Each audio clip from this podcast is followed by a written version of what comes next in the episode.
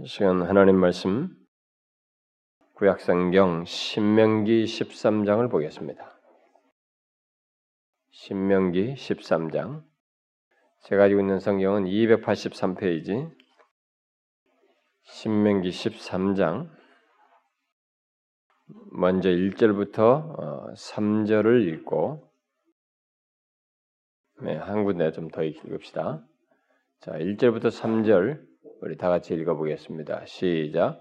너희 중에 선지자나 꿈꾸는 자가 일어나서 이적과 기사를 내게 보이고 그가 내게 말한 그 이적과 기사가 이루어지고 너희가 알지 못하던 다른 신들을 우리가 따라 섬기자고 말할지라도 너희는 그 선지자나 꿈꾸는 자의 말을 청종하지 말라. 이는 너희의 하나님 여호와께서 너희가 마음을 다하고 뜻을 다하여 너희의 하나님 여호와를 사랑하는 여부를 알려하사 너희를 시험하심이니라. 여러분 뒤에 18장을 어, 한번 보십시다. 신명기 18장. 신명기 18장. 자, 20절부터 어, 이 22절까지 그냥 참고 삼아 다 읽읍시다. 20절부터 22절 읽겠습니다. 시작. 만일 어떤 선지자가 내가 전하라고 명령하지 아니한 말을 제 마음대로 내 이름으로 전하든지 다른 신들의 이름으로 말하면 그 선지자는 죽임을 당하리라 하셨느니라. 네가 마음속으로 이르기를 그 말이 여호와께서 이르신 말씀인지 우리가 어떻게 알리오 하리라. 만일 선지자가 있어 여호와의 이름으로 말한 일에 증언도 없고 성취함도 없으면 이는 여호와께서 말씀하신 것이 아니요 그 선지자가 제 마음대로 한 말이니 너는 그를 두려워하지 말지니라. 여기 이제 금방 읽었던 그 말씀에서도 여호와께서 이르신 말씀인지 우리가 어떻게 알리요? 이게 하나님 말씀인지 어떻게 알겠는가? 이 말이 옳은지 어떻게 알겠는가? 라고 하는 이 질문이 하나님 백성들 사이에 제기될 수 있다는 것을 말을 하고 있는데 우리가 이 시간에 짧은 시리즈로 살피고 있는 것은 누구 말이 옳은지 모르겠어요라고 하는 우리의 현실 속에서 또 앞으로도 더해질 그런 현실을 생각하면서 그에 따른 성경적인 제시 그런 것을 이미 밝힌 성경적인 성경의 계시를 어, 살피고 있습니다. 그래서 지난 시간은 어, 왜 거짓 예언이 나오는가를 살펴봤죠.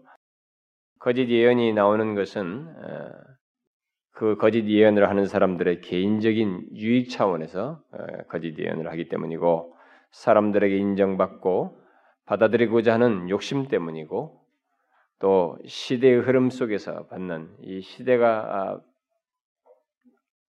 갖는 이 흐름 속에서 주는 압력, 어, 시대 속의 흐름 속에서 받는 압력 때문이고 또 성전 또는 교회 안에서 가해지는 압력, 교회 안에도 하나님 백성들 사이에 만들어진 풍토가 있는 것입니다. 혼합주의적인 풍토가 있다거나 형식적인 대세가 만들어지면 이것이 사람들에게 압력이 되어서 거기에 동조하는, 거기에 상응하는 예언들을 쏟아놓는 것이 거짓 예언들이다. 그리고 마지막으로 사람들에 대한 하나님의 태도를 합리적으로 어, 말하게 되는 것 등 이런 이유들에 의해서 거짓 예언들이 나온다. 뭐 몇 가지만 이렇게 얘기를 했습니다.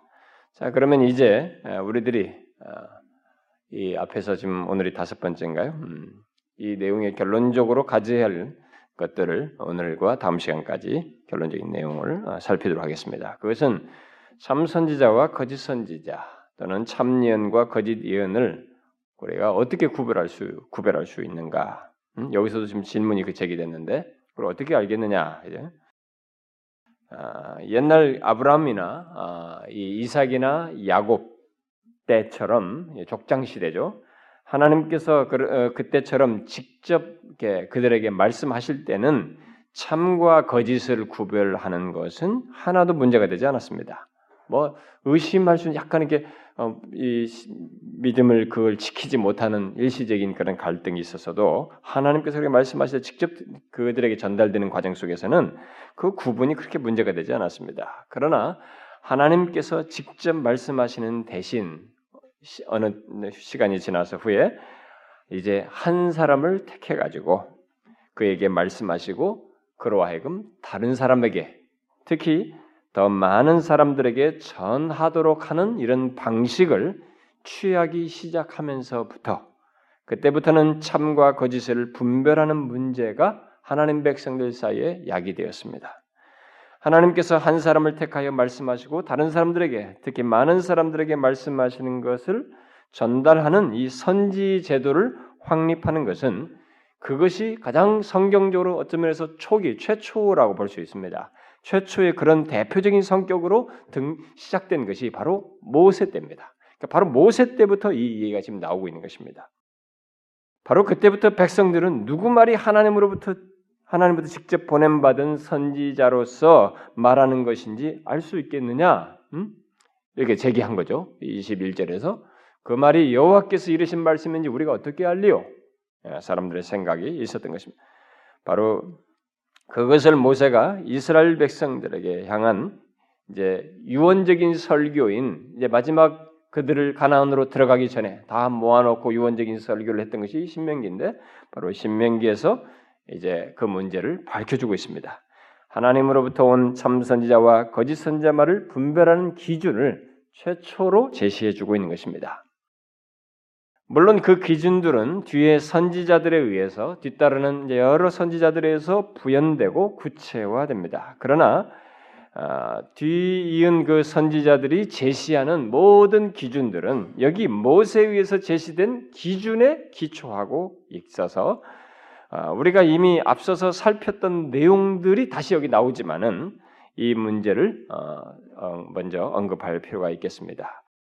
아, 그래서 이 최초로 제시된 신명기의 기준, 모세, 최초의 선지자로 대표적인 선지자로 언급되는 이 모세라는 사람 하나 택해서 이 사람에게 전달하게 하시는 방식으로 이 선지 제도의 도입을 모세부터 시작했는데 그때부터 제기되어서 이 기준을 제시한 이 신명기의 기준을 통해서 우리가 다시 좀 정리해 볼 필요가 있고 다음 시간까지 또 다음 시간에 또 다른 것으로 이어서 어, 살펴보기를 원합니다. 이 최초로 제시된 참 예언과 거짓 예언, 참 선지자와 거짓 예언, 선지자를 분별하는 기준은 이 모세는 최소한 한 세 가지로 이렇게 말을 해주고 있습니다. 우리는 그것을 세 가지로 정리해서 말할 수 있습니다.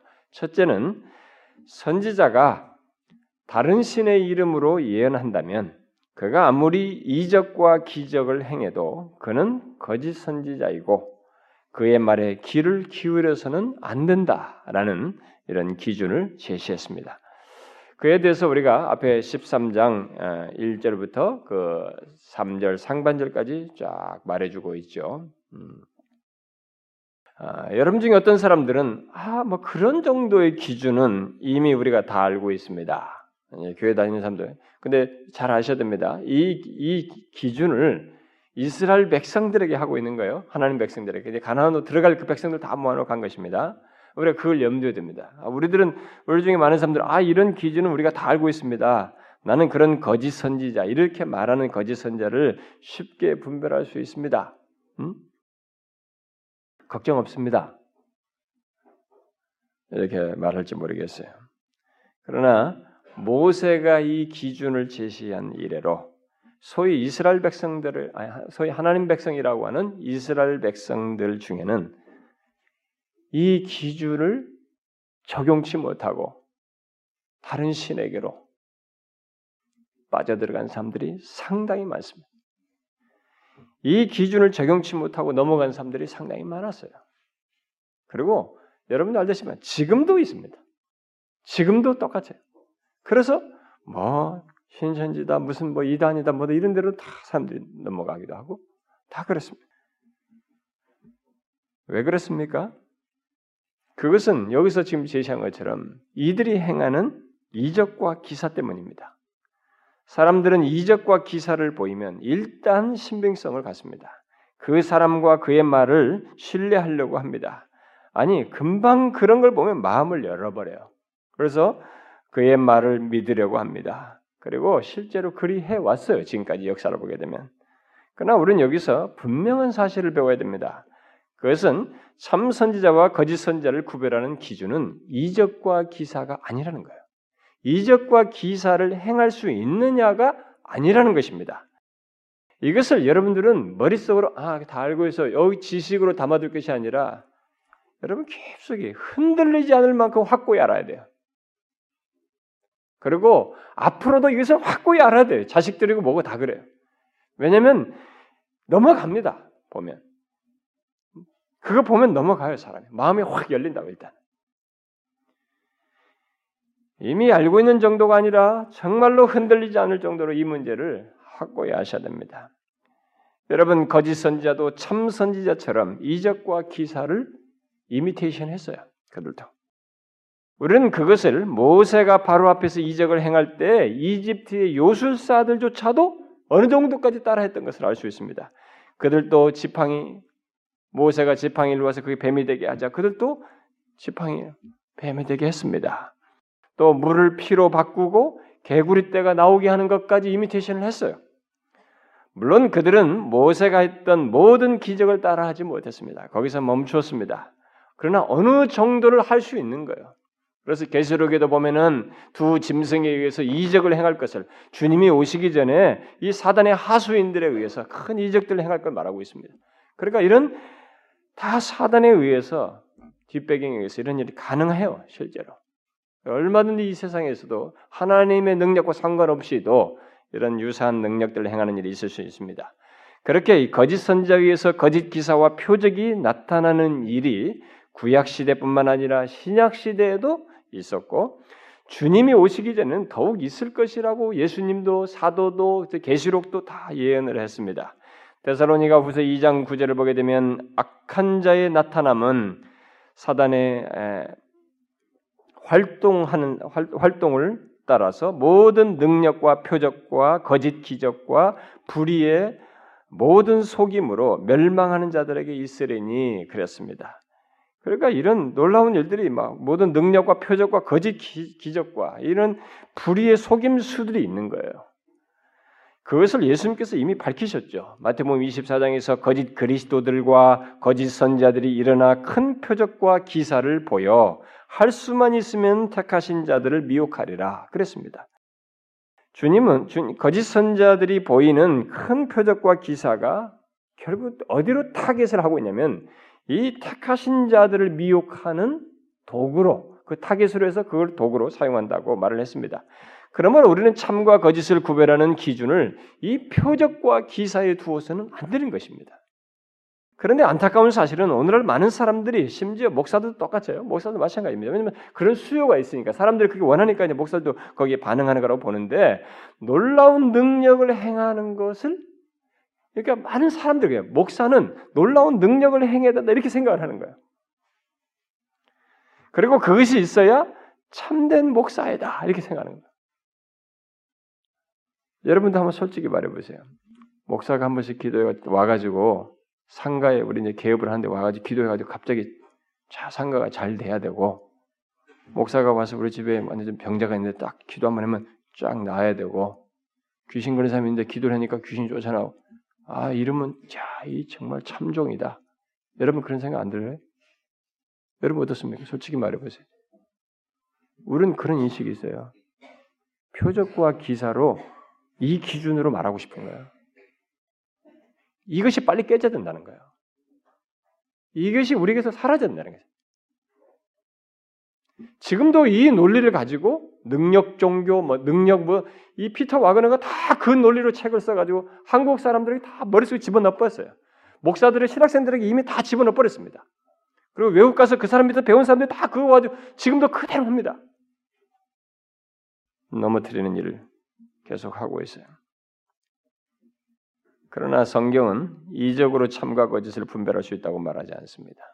그럼에도 불구하고 오늘날 많은 신자들이 심지어 목사들까지 이적으로 참됨을 드러내려고 애를 씁니다. 그러니까 참된 복음을 알고 전하느냐라는 것보다 끝까지 변절하지 않냐고 하나님께서 제시된 이 온전한 복음을 전하느냐는 이것보다는 큰 능력을 나타내느냐를 가지고 참됨을 말하려고 한다는 것입니다. 그래서 성경은 기적을 행하거나 어떤 큰 능력을 드러내는 것으로 참됨을 말해서는 안 된다고 여기 최초부터 이 얘기를 했어요. 모세가. 모세는 기적을 많이 행하는 도구로 쓰였습니다. 뭐 홍해까지 갈라졌으니까 얼마나 많이 한 사람이에요. 그런데도 그것으로 참됨을 말해서는 안 된다. 최초로 밝혔어요. 오히려 이적을 거짓 선지자들은 더 잘 활용했죠. 사람들의 마음을 하나님께로부터 다른 데로 결국 하나님이 아닌 다른 신에게로 향하게 하는 도구로 잘 사용했습니다. 신명기 13장 2절 말씀대로 그들은 결국 네가 본래 알지 못하던 다른 신들을 섬기도록 그러니까 이적을 행해서 네가 본래 알지 못하던 다른 신을 섬기는 대로 결국 데려간 마음을 하나님부터 멀어지게 하는 거예요. 뭐 하나님 단어 써도 좋습니다. 뭐 어? 그런 용어를 써도 결국 하나님이 아닌 다른 데로 어, 돌아가서도록 그렇게 한다는 것입니다. 우리는 이 사실을 알아야 됩니다. 구약 시대의 거짓 선자들이 하나님께 예배하면서 바알의 이름으로 예언한 예언하는 예언하는 그 사람들 거짓 선자들에게 사람들이 따라갔어요. 그래서 바알에게 했습니다. 아니 성전에 와서 하나님께 예배해놓고 바알의 이름으로 예언하면서 사람들을 바알에게 이끄는 그 거짓 선자들을 따라갔습니다. 그래서 얼마나 바알을 많이 아세라에 믿고 그랬어요. 어? 아합 당시는 뭐 대부분이 휩쓸렸지 않습니까? 스바냐 선지자는 당시 그때 당시에 여호와께 맹세하면서 말감을 가리켜 맹세하는 자들을 언급합니다. 하나님께 맹세하면서 이방 신에게 우상에 가서 또 맹세를 하는 거예요. 이런 현실을 얘기했습니다. 이런 일이 오늘날에도 어떻게 가능하겠느냐 우리가 물을 수 있겠습니다. 하나님의 이름을 언급하면서 말을 하지만 실상 우리의 마음을 하나님, 성경이 말하는 하나님, 우리에게 명확하게 이전부터 수천 년 동안에 우리에게 계시해 준 그 하나님이 아닌 다른 것으로 향하게 하는 것을 우리는 적용해서 생각해 볼 수 있어요. 혼합주의적인 신앙으로 이끄는 이런 것들을 생각할 수 있습니다.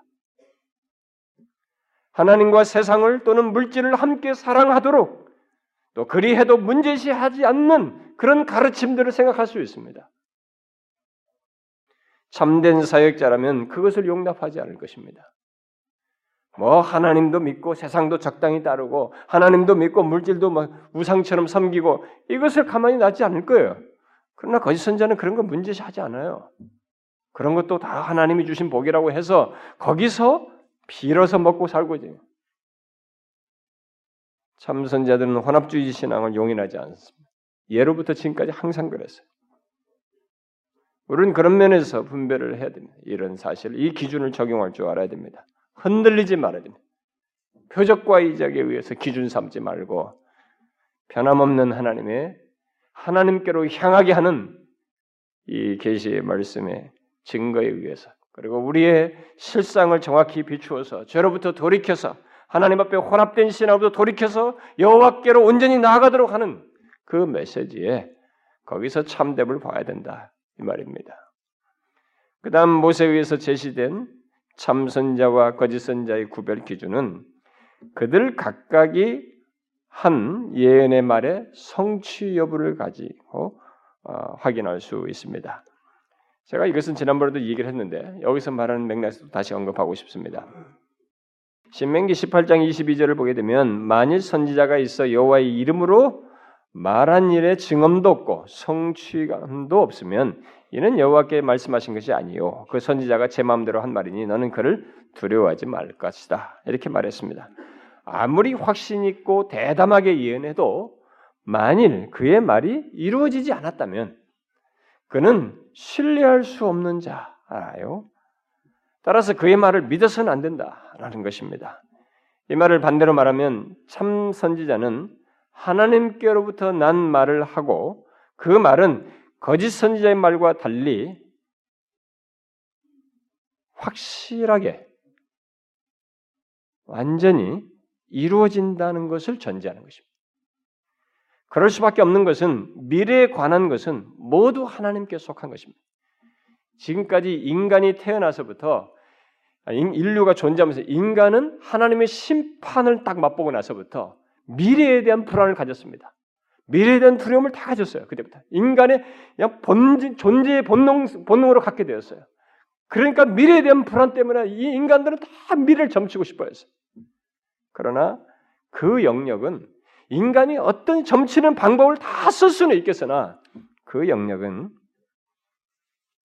하나님 하나님께 속한 거예요. 하나님의 영역이었습니다. 누가 할 수 있는 게 아니었어요. 그래서 하나님은 미래에 대한 어떤 계획을 가지시고 예언하시고 그것을 반드시 지키심으로써 자신이 참된 신이요 유일한 분이신 것을 드러내셨습니다. 그래서 성경의 이 예언의 모든 성취의 기록은 그런 면에서 굉장히 중요한 것입니다. 여러분들이 다른 종교들 한번 보십시오. 다른 종교들이 무슨 뭐뭘 예언하고 어느 역사 때 성취된 이런 역사성을 가지고 있는 그런 기록들을 가지고 있느냐 이거예요. 없어요. 없습니다. 거짓된 사이비들이 만든 아주 조그마한 그런 얘기는 있어도 그런 기록이 없습니다. 이 역사적인 계속된 자료를 가지고 있질 않아요. 하나님께서는 미래에 대한 어떤 계획을 가지시고 모두 그대로 다 이루셔 왔습니다. 그러므로 진짜로 하나님으로부터 온 예언을 말한다면 그것은 반드시 하나님으로부터 온 예언이라면 이루어져야만 하는 것입니다. 이 때문에 예언의 말의 성취 여부 여부 여부야말로 예언의 참과 거짓뿐만 아니라 그 예언을 한 사람의 참됨과 거짓됨을 밝혀주고 알 수가 있었던 것입니다. 참고로 둘이 뭉실하게 둘 중에 하나를 말하게 하는 거 있잖아요. 예, 뭐 이게 뭐 마치 이제 두 개 중에 하나를 맞춰야 하는 그런 것이에요. 이런 건 성경에서 말하는 예언이 아닙니다. 그냥 점치는 거예요. 점치는 거. 그건 여러분들 침튀기 가지고 이렇게 해도 하나 맞출 수 있는 거예요. 여러분 중에 댄명이 하나면 나 이거 할게 너가 할게면 다 맞출 수 있는 거예요. 그런 건 성경에서 말하는 예언이 아닙니다. 그런 것으로 미래를 점쳐서 맞추는 것은 성경에서 말하는 예언이 아니에요. 예언은 거짓 예언이라 할지라도 하나네아가 말한 것이 하나네아가 거짓 선지자잖아요. 그 사람처럼 신을 생각하고 나름대로 뭐 하나님을 언급하면서 어? 2년 안에 빼앗긴 성전 기물이 돌아올 것이다. 어? 뭐 2년 안에 뭐가 있을 것이다. 뭐 예를 들어서 뭐가 있을 것이다. 나름대로 신앙적인 어떤 식견을 가지고 이렇게 미래를 점치는 거예요. 그것이 뭐 설사 어떤 신이든 간에 자기 나름대로 어떤 신앙적인 태도를 가지고 이렇게 뭔가 미래를 구체적으로 말하는 것들 이런 것들을 생각할 수 있습니다. 하나네가 그랬잖아요. 2년 안에 빼앗긴 성경 기물이 돌아올 것이다고. 네, 그러니 이제 그것에 참된 거짓 것은 진짜 성취 여부를 가지고 지켜보면 되는 것입니다. 그의 예언이 성취되지 않으면 그는 분명 거짓 선지자인 것이죠. 하나님의 예언 또는 말씀은 가능성, 이제 확률을 가지고 말한 것이 아닙니다. 이것은 여러분들이 확고히 하셔야 됩니다. 우리는 확률의 종교가 아니에요, 기독교는. 반드시 그렇게 되는 것입니다. 기독교는 하나님의 말씀이 반드시 그렇게 되는 거예요. 참선지자는 바로 이 사실 때문에 대담했습니다. 돌이키지 않았어요. 너무 확실하기 때문에 하나님으로부터 왔고 이것은 반드시 이루어질 것이기 때문에 타협하지 않았고 돌이키지 않았습니다. 그러나 거짓 선지자들의 말은 기다려보면 되거든요. 참선지자 입장에서 보면 조금만 기다려보면 되는 것입니다. 참선자들은 하나님으로부터 받아 전한 자신들의 말이 반드시 이루어질 것이라는 사실 때문에 위로를 얻으면서 인내할 수 있었습니다. 이스라엘의 열왕들을 기록한 열왕기 상하를 보게 되면 하나님의 선지자들이 열왕들을 끼고 예언한 것이 많아요. 그리고 그것이 어떻게 성취됐는지를 쫙 기록했습니다. 그래서 여러분들이 열왕기 상하를 읽을 때 여러 각도에서 읽을 수도 있지만 구, 구속적인 뭐 이런 것도 읽을 수 그게 중요한 내용이 되겠습니다만 이 예언의 성취 차원에서 열왕기서를 한번 읽어보면 아주 재밌습니다. 어떤 학자에 따르면 열왕기 상하에 20번의 미래 예언이 기록되어 있다고 그래요. 거기서 우리는 그 예언의 성취 여부를 통해서 참과 거짓 선지자가 드러난 것을 기록을 통해서 보게 됩니다. 선지서를 기록한 또 선지서들을 봐도 마찬가지예요. 선지서들을 보게 되면 뭐 이사야서, 예레미야서 이런 선지서들이죠. 선지서들도 자신들의 예언이 정령 이루어지는지 안 이루어지는지를 백성들로 하여금 알게 하기를 원해서 그대로 기록했습니다. 열왕기에는 그런 선지자들이 간단하게 나와 있지만 선지서는 상상이 많이 자신들이 예언한 많은 내용들을 다 기록했어요. 그래서 이것이 진짜로 성취되는지를 보게 하자. 그, 그러기를 원했던 것입니다. 아예 하나님께서 시키셨어요. 기록해라. 그래서 진짜로 너희들이 한 것이 다 됐다는 것을 보게 하라. 여러분 그 그런 성경 기록이 많은데 제가 시간이 없어도 한번 이것은 좀 찾아 읽어보고 싶습니다. 여러분 한번 보세요. 거기다 끼워놓고 이사에서 한 군데만 봅시다. 이사에서 30장. 30장. 예, 좀 길어도 이 참고 삼아 읽어야 하나님께서 그런 목적으로 시키셨어요. 3장 8절부터 17절까지. 자, 우리 한번 한 절씩 교독해 봅시다. 3장 1001페이지. 내가 준 성경 1001페이지. 구약 성경 이사야 30장 8절부터 17절 한 절씩 읽어 봅시다. 이제 가서 백성 앞에서 서판에 기록하며 책에 써서 후세에 영원히 있게 하라. 대저 이는 폐역한 백성이요 거짓말하는 자식들이요 여호와의 법을 듣기 싫어하는 자식들. 그들이 선견자들에게 이르기를 선견하지 말라. 선지자들에게 이르기를 우리에게 바른 것을 보이지 말라. 우리에게 부드러운 말을 하라. 거짓된 것을 보이라 너희는 바른 길을 버리며 첩경에서 돌이키라. 이스라엘의 거룩하신 일을 우리 앞에서 떠나시게 하라 하는. 이러므로 이스라엘의 거룩하신 이가 이같이 말씀하시되 너희가 이 말을 업신여기고 압박과 허망을 믿어 그것을 의지하니 이 죄악이 너희에게 마치 무너지려고 터진 담이 불쑥 나와 순식간에 무너짐 같게 되리라 하셨으니 그가 이 나라를 무너뜨리되 토기장이가 그릇을 깨뜨림 같이 아낌이 없이 부수시리니 그 조각 중에서 아궁이에서 불을 붙이거나 물 웅덩이에서 물을 뜰 것도 얻지 못하리라.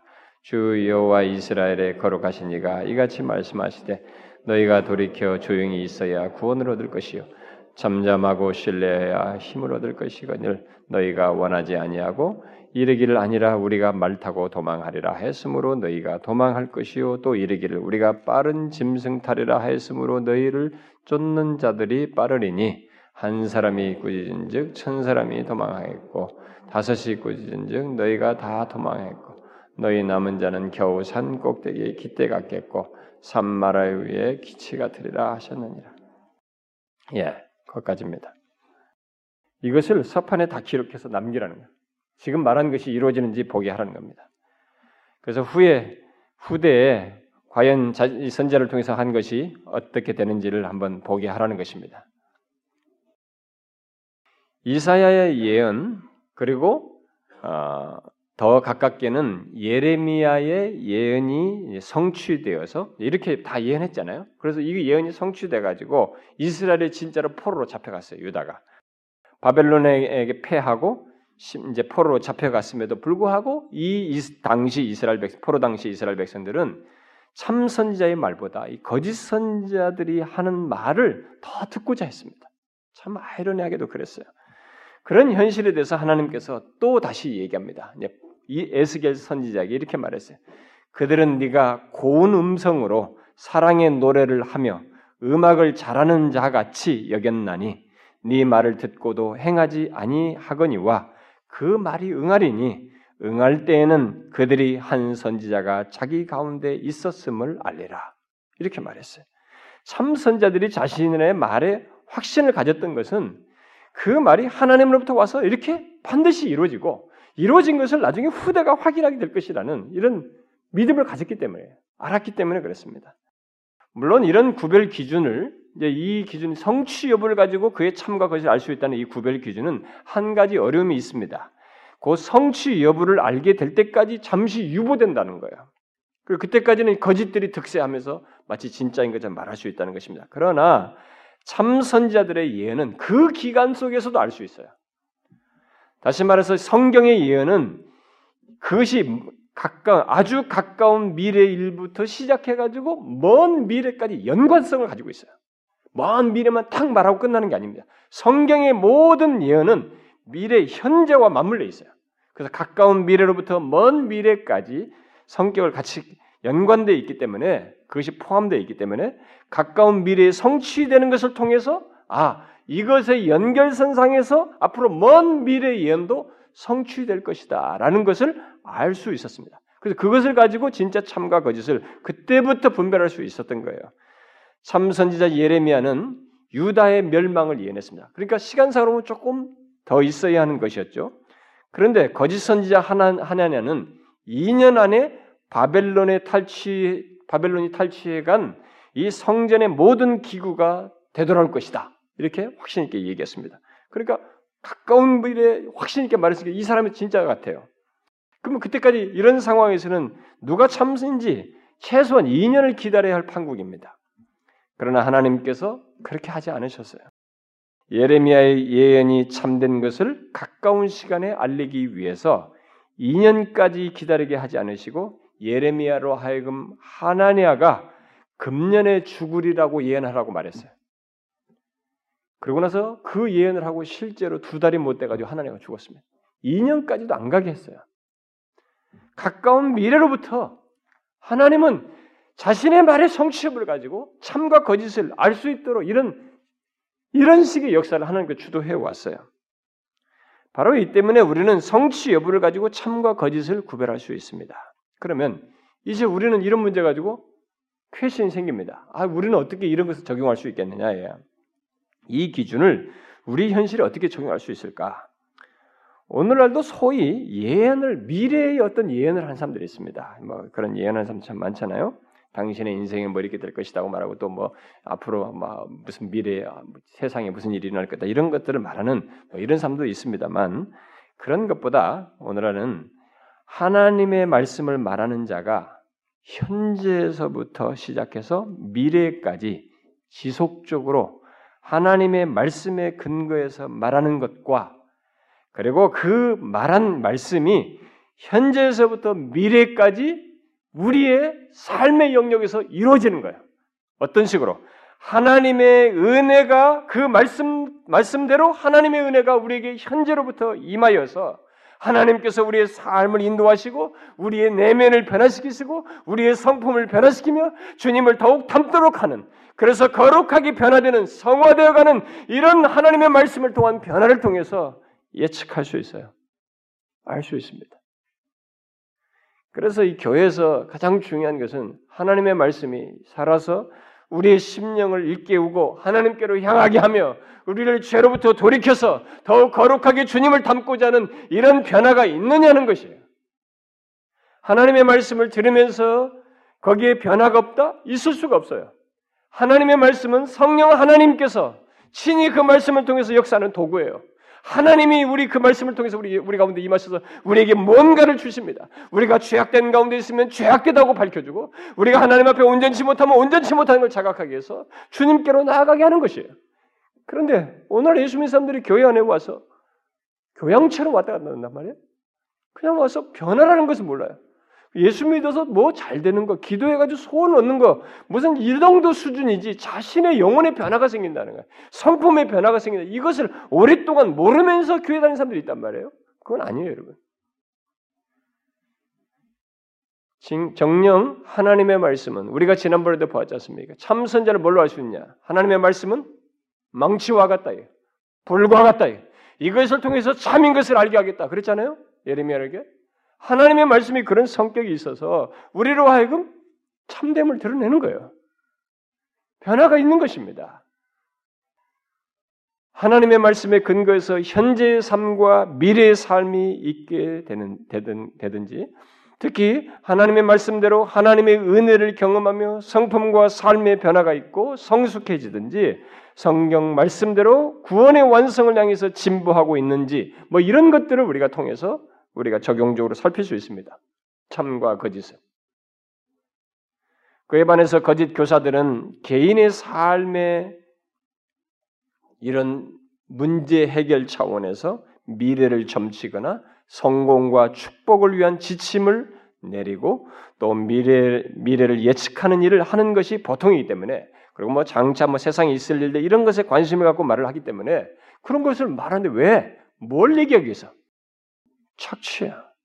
자신들에게 마음을 착취하든 물질을 착취하든 그것을 결국 하는 거예요. 자기에게 묶어두든 그겁니다. 미래를 얘기해서 뭘 하겠다. 미래를 예측해서 뭘 잡아당기더라. 아니에요. 현재를 경성케 하는 것입니다. 현재를 하나님께로 나아가게 하는 거예요. 그게 참이에요. 근데 거짓 선자들은 그런 얘기예요.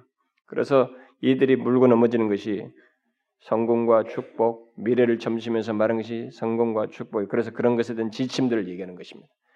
그들은 성령께서 하나님의 말씀대로 우리를 변화시키시고 성화시키시며 더욱 그리스도를 닮게 하신다는 차원에서 미래적인 말을 별로 하지 않습니다.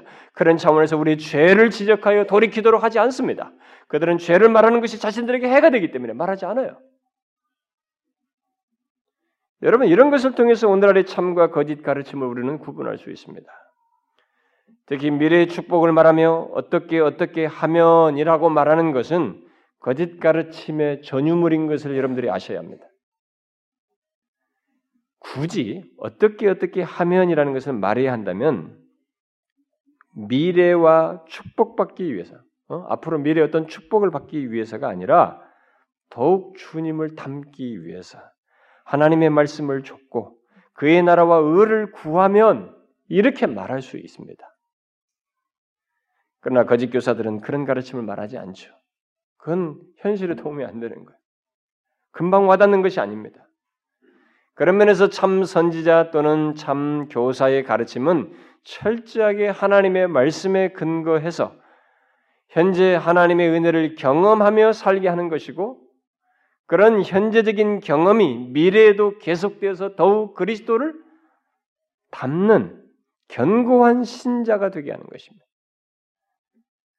다시 말해서 여러분의 성품과 삶의 변화를 이끌고 그 가운데서 하나님이 주시는 복, 바로 주권적인 섭리 속에서 주시는 복을 즐거워하며 살 수 있도록 이끄는 것입니다. 거짓 선자들은 주권 이런 거 말하고 싶어 하잖아요. 그러므로 예수를 믿어 단숨에 잘 되고 단숨에 복 받고 단숨에 성공하고 또 단숨에 무엇을 체험하고 어디에 이르는 것을 말하는 것에 우리는 현혹되면 안 되는 것입니다. 그런 것들은 거짓 교사들이 예언을 할 때 써먹는 미끼들이에요. 우리는 그런 것을 분별을 해야 됩니다. 그건 오고 오는 모든 세대 속에서 마찬가지입니다. 그 다음 마지막으로 모세가 제시한 참과 거짓의 구별 기준은 선지자의 예언이 앞선 계시의 말씀과 일치하는가라는 것입니다. 신명기 13장 그 1절부터 3절에서 거짓 선자에 대해서 말한 뒤에 4절에 한번 보세요, 여러분. 13장 그 4절에 너희는 너희의 하나님 여호와를 따르며 그를 경외하며 그의 명령을 지키며 그의 목소리를 청종하며 그를 섬기며 그를 의지하라. 이렇게 말하고 있습니다. 여기서 모세가 말한 하나님은 자신들이 자신들의 조상들이 믿은 그 하나님이고 그들에게 나타나셔서 말씀하신 하나님입니다.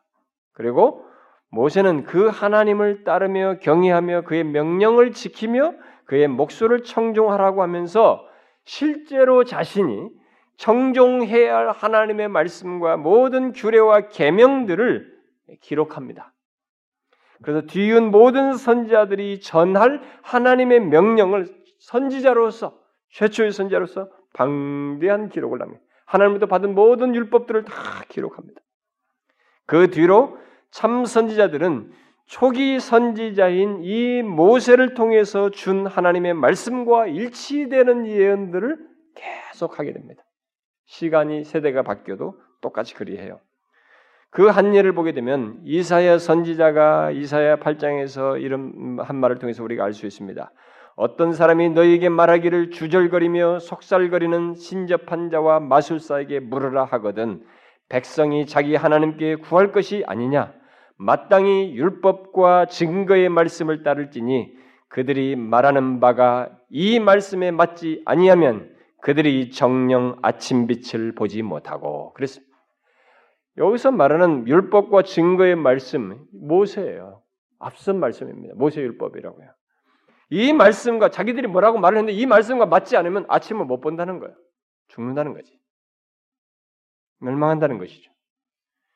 이스라엘은 다, 다양한 출처를 통해서 하나님의 메시지를 받으려고 해서는 안 됐던 것입니다. 분명했어요. 뭐 자꾸 하나님의 메시지를 막 이런 통로 저런 통로 자꾸 여러 출처를 통해서 얻을 것이 아니라 앞선 율법과 증거의 말씀을 듣고 따라야 했던 것입니다. 선지자들이 하나님의 명령을 지키라 또는 율법을 따르라고 했을 때 그 율법은 다 앞선 모세 율법이었습니다. 그러니까 참 선지자는 앞서서 주어진 하나님의 말씀을 벗어나지 않았다는 거예요. 참 선자들은 백성들이 전혀 알지 못하는 새로운 무엇을 말하지 않았습니다. 이건 굉장히 중요한 사실이에요. 참선자들은 백성들이 모르는 어떤 새로운 것을 말하지 않았습니다. 오히려 그들은 모세에 의해서 확립된 옛 기초 위에서 그 앞선 말씀과 일치된 말씀들을 전하였습니다. 비록 그 옛 계명을 따라 살으라고 하는 이 교훈이 어떤 놀라운 능력과 표적과 기사와 함께 선포되는 새로운 메시지보다 신선감은 덜할지 몰라도 참 선지자들에게는 모세의 율법이 항상 우선이었어요. 앞선 하나님의 말씀이 항상 우선이었습니다. 이렇게 앞선 말씀은 뒤에 언급되는 선지자의 말을 시험하는 근거가 되었던 것입니다. 그렇다 보니 참 선자들이 말하는 것은 앞선 말씀에서 말하는 하나님 앞에서의 거룩 또는 도덕적인 율법 이런 것과 빗나가지 않았어요. 그러니까 자신들이 앞선 말씀의 연장선상에서 하되 그들로 하여금 너희들이 어떻게 해라 어떻게 해라 했을 때 이 메시지는 하나님께 온전히 돌아와라. 그리고 하나님 앞에서 정직해야 된다. 도덕적으로 깨끗해야 된다. 너희들이 부정해서는 안 된다. 음란해서는 안 된다. 이렇게 연장선상에서 얘기했습니다. 우리는 바로 이런 맥락에서 오늘날과 미래에도 참과 거짓을 분별할 수 있어요. 이 기준을 적용해서. 오늘날도 참 교, 사들은 참된 설교자들은 비록 사람들에게 신선감은 덜 줄지 몰라도 덜 줄지 몰라도 옛날 사도들이 전했고 또 사도들이 전했던 것을 뒤이어서 했던 뭐 종교개혁자들이나 그런 사람들이 했던 옛 복음을 전하게 됩니다. 여러분이 이 문제를 잘 보셔야 됩니다. 저는 우리 교회에서 이런 얘기 여러 차례 했습니다만 이상스럽게 우리가 뭔가 새로운 걸 주고 싶어서 안달해요. 오늘날 교회들이 그렇습니다. 뭔가 새 그리고 성도들도 자꾸 그래. 교회면 뭔가 새로운 거 없을까? 일단은 무대라도 새롭게 해야 돼. 음악이라도 새로워야 돼. 가사라도 좀 새로워야 된다고. 그래서 복음상이라도 새로운 것이 와야 돼. 뭔가 새로운 것에 우리가 다 목말라 있어요. 이게 거짓 선자들의 득세할 수 있는 환경인 거예요, 여러분. 참 선자들은 새로운 것을 말하지 않았습니다. 옛 진리의 연장선상에 섰어요. 그것에 우선했어요. 그것을 벗어나지 않았습니다. 그래서 이 신약 시대에도 사도들이 전했던 것을 다시 회복했던 것이 뭐 어거스틴이나 뭐 종교학자들이나 뭐 그 뒤에 있었던 개혁파 정통주의들 뭐 청교도들 이들이 다 그랬습니다. 옛 복음을 전해야 되는 것이에요. 오늘날 교회들이 그래야 되는 것입니다. 성도들도 그래야 돼요. 우리들이 여전히 예수 그리스도의 대속의 은혜와 예수 그리스도 안에서 얻게 된 신자의 부유함과 우리가 신자가 예수 그리스도 안에서 어떤 위치와 삶을 가져야 하는지 이 내용을 여전히 듣고 그 말씀 안에서 살아야 되는 것입니다. 이것을 싫어하면 안 되는 것이에요. 성경의 핵심 교리들을 지치지 않고 계속 전하고 우리는 듣고 배워야 되는 것입니다. 이걸 시, 싫어하면 안 돼요. 그러나 거짓 교사들은 뭔가 새로운 것을 말하고 싶어서 안달하다가 최소한 이래저것 소스를 다 사용해서 새로운 해석을 하고 싶어하고 성경에 대해서 그것도 모자라서 뭔가 놀라운 능력을 보이고 싶어서 안달입니다. 그러다가 극단적으로는 옛날에는 그랬잖아요. 뭐 암을 이렇게 사람들 많은 데서 그 앞에 불러가지고 암을 치료한다면서 암덩어리를 빼내겠다고 손톱으로 긁어서 결국 피를 빼서 피를 응고시킨 그런 태도를 한 적도 있습니다. 어? 그리고 오늘날에는 가장 유행하는 것은 쓰러뜨리는 거예요. 예? 오늘날은 한때는 이 강대상의 이 조명을 막 이렇게, 이렇게 좀 이렇게 신비스럽게 만들고 그 뭡니까 무대에 무슨 연기 쫙 나오게 하는 거 있잖아요. 그런 것까지 나오게 하는 큰 그런 교회도 있었잖아요. 근데 요즘은 대부분은 쓰러트리는 거예요. 이게. 사도 신사도 계획 운동에 의해서 이런 것을 주로 합니다. 지난번에 다른 교회 성도가 저에게 얘기했어요. 자기가 자기 교회에서 이런데 마침 그런 강사가 와서 이제 쓰러뜨렸다는 거예요. 근데 자기는 이게 진짜 쓰러뜨려지면 쓰러뜨리려고 했대요. 근데 진짜 안 쓰러졌다는 거야. 근데 나중에 다 쓰러지고 자기 혼자 남아가지고 미안해서 쓰러졌다는 거야. 아, 진짜 자기가 그 사람이 순수한 사람이에요. 믿음이 그렇게 뭐 거친 사람이 아닙니다. 그래서 자기도 진짜 그런 것이 있으면 은혜를 좀 받고 싶었다 했다는 거죠. 근데 여러분 쓰러지는 게 뭐가 그렇게 놀라우냐 기독교에서 아니 기독교 수준이 쓰러지는 수준이냐 이거예요. 어? 실제로 쓰러지게 하는 능력이 진짜 능력이 있었다 할지라도 그 능력이 뭐가 그렇게 대단하고 중요하냐는 거예요. 오늘날 목사들이 그런 것에 집착하는 것은 사실상 옛날 거짓 교사들, 거짓, 거짓 교사들과 거짓 선자들이 집착했던 것 똑같은 것이에요. 그리고 오늘날 참 교사들은 사도들이나 종교학자들이나 그 계보 속에서 계속 전해온 말씀을 전하지 사실 그런 것에 집착하지 않습니다. 오히려 그런 말씀을 떠나서 거룩한 삶을 갖도록 하는 것, 영적인 도덕적인 삶을 갖도록 하는데 초점이 있죠. 그러나 거짓 교사들은 자신들의 가르침과 달리 삶이 무너져 있습니다. 모세가 전했던 그 율법 아래서 선지자들은 자신들도 그런 도덕적인 삶을 외쳤습니다. 하나님 앞에서 거룩하고 진실한 삶들. 이 사회에서 약탈하고 그러지 말고 정직할 것을 외쳤습니다. 그러나 거짓 선자들은 그게 안 되는 거예요. 이게 하나의 중요한 연장선상에서 연결고리 속에서 우리가 볼 수 있는 한 내용인 것입니다. 옛날 거짓 선자들은 탐욕을 가지고 말을 했고 부도덕한 행동을 했었고 뭔가 영적 도덕적 예민함이나 그 성품과 삶에 대한 고민과 예민함 같은 것이 없었습니다. 저는 오늘날 우리 현실 속에는 성경에서 말하는 자신의 영적 도덕적 말씀이 잘 강조되지 않는 것을 보게 됩니다. 대신 오늘날 교회를 잘 보시면 여러분들은 그걸 분별하실지 모르겠어요. 여러분들은 그냥 하나님 말씀, 하나님, 하나님 하면서 다 성경 가지고 얘기하니까 분별하지 못하는지 모르겠습니다만 잘 분별해 보면 성경에서 말하는 성경대로 영적 도덕적 그런 메시지가 아니에요. 주로 뭐냐? 대의적인 도덕주의예요.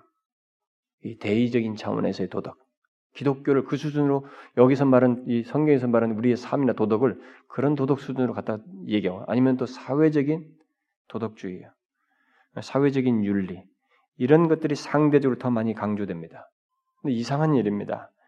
왜 사회 윤리와 대의적인 도덕론은 교회 안에서 그렇게 크게 강조되면서 성경에서 말하는 거룩한 삶은 하나님 앞에서의 죄된 문제를 그리고 죄에서 돌이켜서 하나님이 말씀하시는 그런 하나님의 눈에 비추어 본 거룩한 삶은 온전한 모습은 우리가 말하지 않는가라는 거예요. 그렇게 말하지 않다 보니까 성경에서 말하는 결혼 생활이나 도덕 생활이라든가 우리의 이런 것들은 우리가 말하지 않습니다. 이미 무너졌거든요. 교회 안에 상당수 사람들이 교회 결혼 밖에서의 물란한 것들, 음란들 이런 것들이 있으니 이런 얘기는 하지 않습니다. 그저 대위적인 대의적인 그런 도덕주의를 말할 뿐이에요. 그러니까 굉장히 괜찮은 것 같습니다. 이 사회에 기여한 좀 정직한 사람이 되자 성경에서 정직을 왜 말합니까? 사회 유익을 주기도 앞서서 그 외에 앞서서 뭘 얘기해요? 하나님 앞에서의 거룩이에요.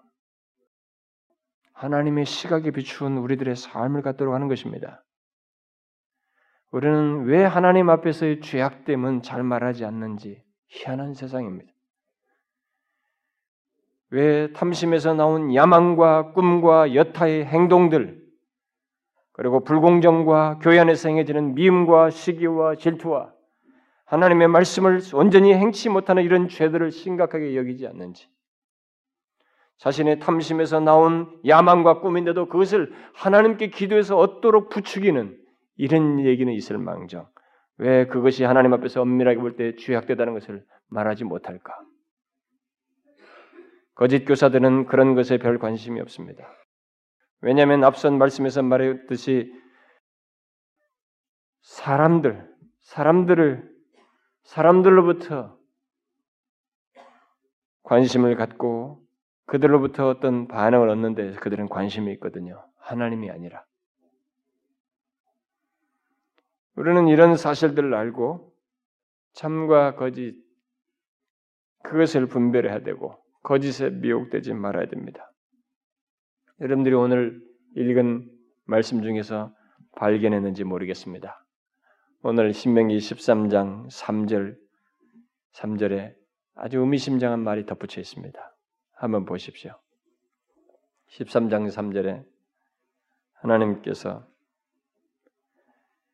거짓 선지자가 일어나는 것을 통해서 뭘 본다는 거예요? 거짓 선지자들 얘기하면서 뭘 보겠다는 거예요? 3절에 보니까 너는 그 선지자나 꿈꾸는 자의 말을 청종하지 말라 이는 너희의 하나님 여호와께서 너희가 마음을 다하고 뜻을 다하여 너희 하나님 여호와를 사랑하는 여부를 알려 하사 너희를 시험하심이니라 이렇게 말했습니다. 아주 의미심장한 얘기예요 이게. 아니 이스라엘 백성들에게 하나님 잘 믿을 사람들에게 뭘 이런 얘기를 가지고 그들의 마음을 아시겠다고 하는가 알게 된다는 것입니다. 이스라엘 백성들은 가난에 들어갔습니다. 근데 바알 얘기를 자꾸 하는 거예요. 왜? 바알이 복을 준다는 거예요. 응? 바알이 자식을 많이 낳게 해준다는 것입니다. 농토를 풍요있게 해준다는 것이에요. 그러니까 이 바알에게 마음을 쓰는 것입니다. 유익을 쫓은 것이죠. 하나님 앞에서 거룩함을 쫓는 것이 아니라 유익함을 쫓은 거예요. 여기서 그들의 마음이 드러난 것입니다. 여러분 거짓 선지자를 쫓을 때는요, 우리의 마음이 하나님께 뭔가 불충족, 불만스럽게 여기서 불충족스럽다고 생각하고 대신 이쪽이 뭔가 있을 거라는 생각이 있어서 마음을 바꾸는 거예요. 그래서 거짓 교사와 거짓 가르침에 귀 기울일 때는 이게 무너진 것입니다. 하나님을 마음을 다하고 성품을 다하고 뜻을 다해서 사랑하는 것이 무너져 있는 것이에요. 우리가 정령 하나님을 마음과 성품과 뜻을 다해서 사랑하고 있으면 이게 안 들립니다. 거짓 선자의 가르침이 안 들려요. 그들의 말에 귀 기울이지 않습니다. 왜냐하면 그들의 가르침은 분명히 입에 발린 것이고 당장 무엇을 줄 것 같지만 하나님을 사랑하는 것과 대치되는 요소를 가지고 있거든요. 우리의 진심을 흔드는 요소가 있어요. 또 여러분들이 만일 앞선 선배들의 아니 앞선 그 선지자들의 성경이 기록된 모든 그 말씀들 이런 앞선 말씀들을 지루해 하고 있다면 원인이 뭘까요? 선지자들은 앞선 말씀을 벗어나지 않았습니다. 그리고 그 계보에 섰던 사도들도 그렇고 모두가 그러죠. 사도들을 따랐던 뭐 어거스틴이나 무슨 뭐 그 뒤엔 종교학자들이나 뭐 청교도들이나 이들이 다 거기에 있었어요. 지루한 것 같지만 이전에 했던 말씀은 그대로 연장선상에서 했습니다. 왜 앞선 말씀을 치료할까요? 왜 옛 복음을 치료합니까? 예수님께서 십자가에 죽으셔서 돌아가서 우리를 죄를 구속하셨다는가? 그거 다 알아요. 그거 이제 뻔합니다. 왜 그렇습니까? 하나님을 향한 마음과 성품과 뜻을 다해 사랑하는 것이 식어졌기 때문에 그래요. 그 마음을 가지고 있지 않기 때문에 그렇습니다. 여러분과 제가 아무리 나이가 먹고 늙어도 변함없는 앞서서 성경에 계시된 이 옛 복음이 여전히 새로워야 하는 것입니다. 이걸 벗어나면 안 되는 것이에요. 이것이 이전에 있었던 것을 계속하는 것을 지루해 한다면 우리의 마음이 먼저 무너진 것입니다. 오늘날 교회들이 이런 것 말고 뭔가 새로운 걸 찾는데 그것이 밥이 되는 거예요. 거짓 선자들의 타겟이 되는 것입니다. 미혹될 수 있는 사람들이에요. 여러분의 마음을 한번 보십시오. 마음을 다해서 하나님을 사랑하고 있습니까? 그렇다면 여러분은 분명히 모세가 외쳤던 하나님과 그의 말씀을 따를 것입니다. 여러분들이 마음을 다해서 하나님을 사랑하고 있다면 선지자들이 또 예수님과 바울이 앞선 믿음의 선배들이 그 계보에서 전했던 여전한 복음, 이 성경의 핵심적인 진리들을 지루해하지 않고 들을 거예요. 더 듣고 싶어 할 것입니다. 그, 그 말씀이 내게서 풍성하지 못한 것이 문제지 지식의 문제가 아니라는 것을 알고 여러분들은 그 말씀을 더 듣고자 할 것입니다. 우리는 옛 복음으로 돌아가야 돼요. 옛 진리로 돌아가야 됩니다. 무슨 새로운 것이 아닙니다. 기독교는 성경에 계시된 내용을 계속 반복해서 얘기하는 것이에요. 새로운 것을 창조해내는 것이 아닙니다. 만약 여러분들이 그런 데서 무너지면 여러분도 예외 없이 이미 모세가 여기서 분별하도록 기준을 제시한 것이 여러분들에게 무용하여 여러분도 마음이 어느 땐가 허망하고 씁쓸할 때는 귀 기울여질 것입니다. 또 잘급하다고 얘기할 때는 듣고 싶을 거예요. 잘급할 때는 바알 쪽에 한번 가보고 싶은 마음이 생길 수 있는 것입니다. 무너진 것이죠. 하나님을 마음을 다해서 성품을 다해 사랑하지 않는 그 상태 속에서 나오는 행동인 것입니다. 하나님이 그것을 통해서 시험하는 것입니다. 무너지지 마십시오. 이 제시된 분별 기준을 가지고 분별을 하면서 더 이전에 모세가 또 선지자가 예수님과 사도들이 전했던 그 말씀 위에 서서 흔들리지 말고 계속 그 말씀 위에 서서 신앙생활 하고자 하라는 것입니다. 이것이 우리가 가야 할 길이에요. 기도합시다. 뭔가 새로운 것에 목말라 있는 이 시대, 그것이 진리냐보다는 자신들의 원함을 충족시켜 주는데 목 뜻을 두고 마음을 쓰는 이 세대 속에서 우리에게 흔들리지 말고 잘 분별하여 하나님을 사랑하는데 변함이 없으라고 하신 이 말씀을 기억하고 우리들이 흔들리지 않고 신앙을 지킬 수 있도록 이 세대를 지날 수 있도록 하나님이여 인도하여 주옵소서.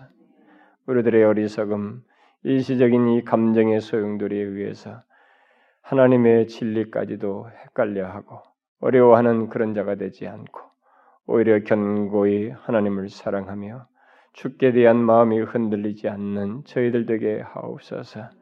이런 정확한 이해와 믿음을 우리의 후대까지, 우리 자녀들에까지 가르치며 이 세대를 분별하며 나아갈 수 있도록 인도해 주옵소서. 예수 그리스도의 이름으로 기도하옵나이다. 아멘.